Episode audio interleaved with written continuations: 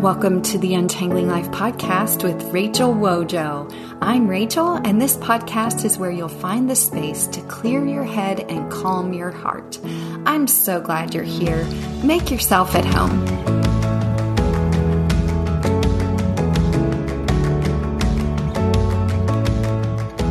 Hey there. Welcome to episode 41 of the Untangling Life podcast.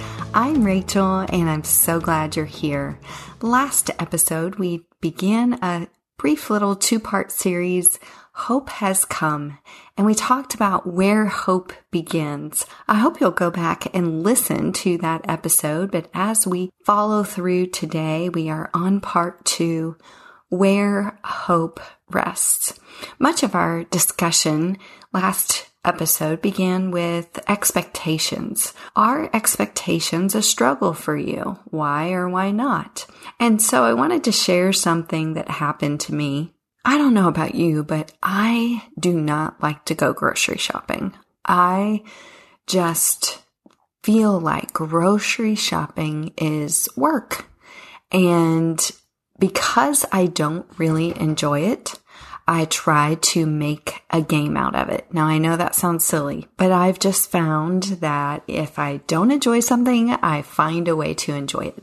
I also like to give myself a prize. I know, I know it's not anything grand and glorious, but one day when I went to the grocery store, I decided that if I could get all the groceries, stay within my budget, and get them purchased by one hour's worth of time, then I would get myself a treat.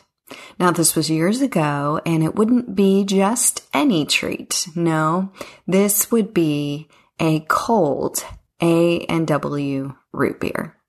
Now, I don't know about you, but when I get a pop soda, whatever you call it, based on where you're located, I like to get a can. I think that it tastes better in the can than it does in a bottle. That's just me. I also like to only get one can. So I don't buy a 12 pack in the store. My prize for this particular grocery shopping trip was going to be to get a can of A and W root beer in the machine outside the store. As you can imagine, this was a while ago because the way you got the pop out of the machine at this time was to put your two quarters in. And so I finished the grocery shopping trip and I stayed within my budget and out came my two quarters to put into the machine. I slipped the two quarters in and clink, clank, clunk. I thought that I was getting an ice cold root beer. But much to my surprise, I looked down and instead of a root beer, I had a bird. Yes, it was a bird. And there was a man by the carts who worked for the store and he looked at me and I looked at him and he said, no one will ever believe this a bird came out of the machine. Apparently, who knew that birds need to get warm in the winter, and so they often crawl up into pop machines so that they can stay warm. Needless to say, I knocked the bird out of his warm place. However, I still got my root beer. Sometimes life can be really unexpected. And sometimes we're just looking in the wrong place for what God has coming. As we discussed in the previous episode of Hope Has Come, the beginning of hope was not exactly where the Jews expected to find him. And while they knew the prophecy, they knew that Jesus would be coming for them and they had these expectations. Their perspective on the expectations is what was twisted. However, this week we're looking at where hope rests. And in Luke 2 verses 22 to 36, I want you to listen to the passage as we look at someone who did have his expectations in the right place. His hope was fully prepared. Luke 2, 22 through 36. And when the time came for their purification according to the law of Moses, they brought him up to Jerusalem to present him to the Lord.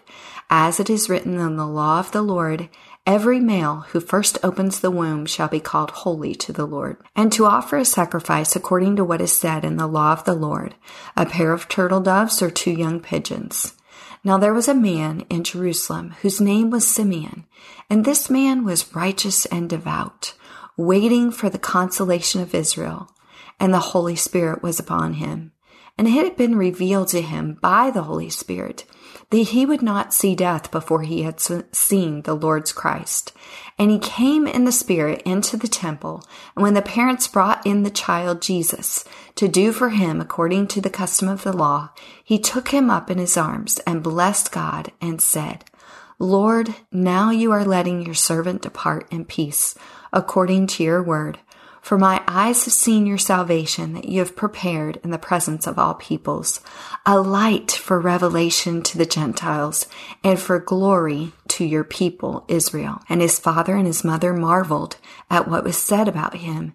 And Simeon blessed them and said to Mary his mother, Behold, this child is appointed for the fall and rising of many in Israel, and for a sign that is opposed and a sword will pierce through your own soul also, so that thoughts from many hearts may be revealed. And there was a prophetess Anna, the daughter of Phanuel of the tribe of Asher. She was advanced in years, having lived with her husband seven years from when she was a virgin, and then as a widow until she was 84.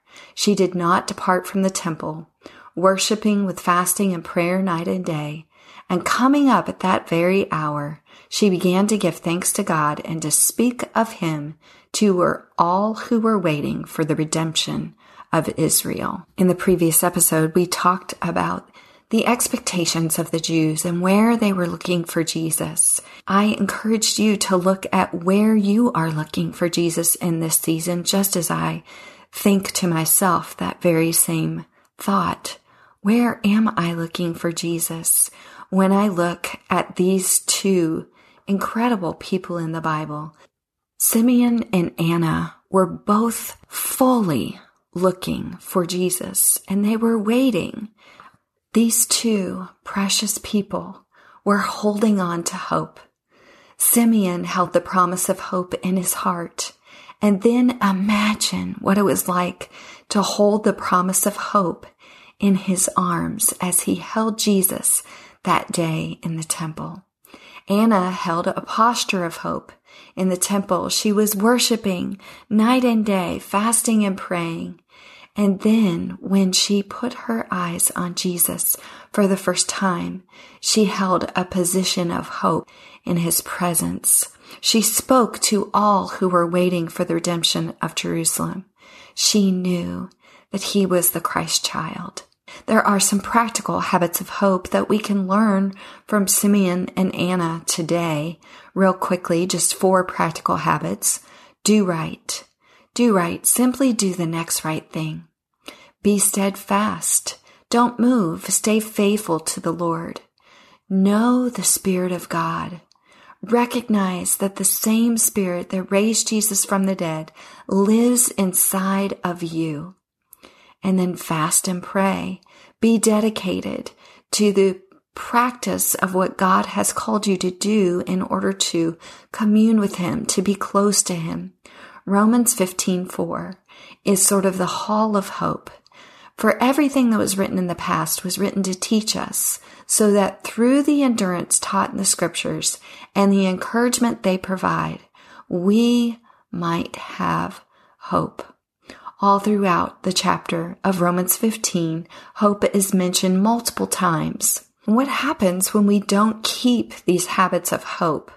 We sort of rehome our hope. In my book, One More Step, I talk about how important it is where we lay our hope, where we allow our hope to rest. When we place our hope in things, we get discouraged, right? The new car loses its smell. You look around one day and realize the whole house needs a big magic eraser.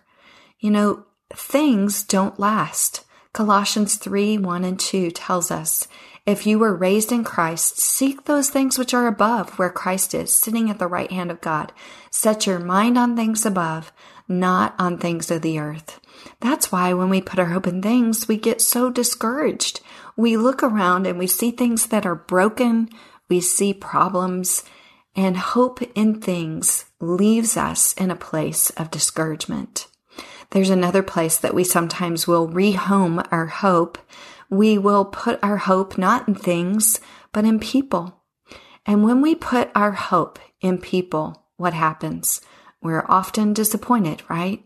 Romans 5 5 tells us now hope does not disappoint because the love of God has been poured out in our hearts by the Holy Spirit who was given to us. That is the same Holy Spirit that walked with Simeon, that revealed to him who Jesus Christ was, that led him to the temple at the exact right time.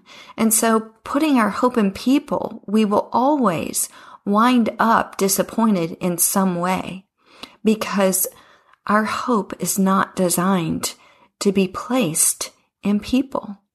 And then another place we often will rest our hope is in ourselves, right? We try to think we can pull ourselves up by our bootstraps and do this thing.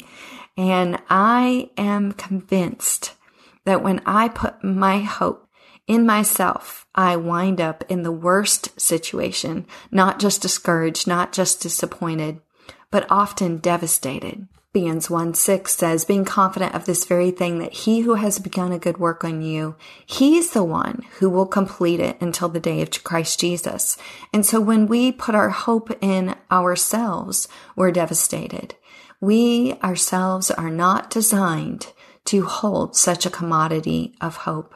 It is Christ who does the work in us, God who does the work in us, and our hope can only safely be placed in Christ. When we do that, we discover that we're delivered. 1 Peter 1, 3 through 5 says, Blessed be the God and Father of our Lord Jesus Christ, who according to his abundant mercy has begotten us again to a living hope through the resurrection of Jesus Christ from the dead, to an inheritance incorruptible and undefiled and that does not fade away, reserved in heaven for you who are kept by the power of God through faith for salvation ready to be revealed in the last time. There is hope for the world today. That hope is found lying in a manger. But thankfully that hope didn't stay there. Jesus is our hope because he died on the cross for us. And not only because he died on the cross for us, but because he rose again. That same spirit who rose Jesus from the dead lives in us today. Corrie ten Boom has said, if you look at the world, you'll be distressed. If you look within, you'll be depressed. But if you look at Christ, you'll be at rest. I want to encourage you in this season, Romans 15, 13. May the God of hope fill you with all joy and peace as you trust in him, so that you may overflow with hope by the power of the Holy Spirit. This is my prayer for you today. Until next time, God sees you and knows your need. Thank you for listening to the Untangling Life podcast with Rachel Wojo. If you enjoyed this podcast episode, be sure to subscribe. For show notes and free resources, visit rachelwojo.com. See you again soon.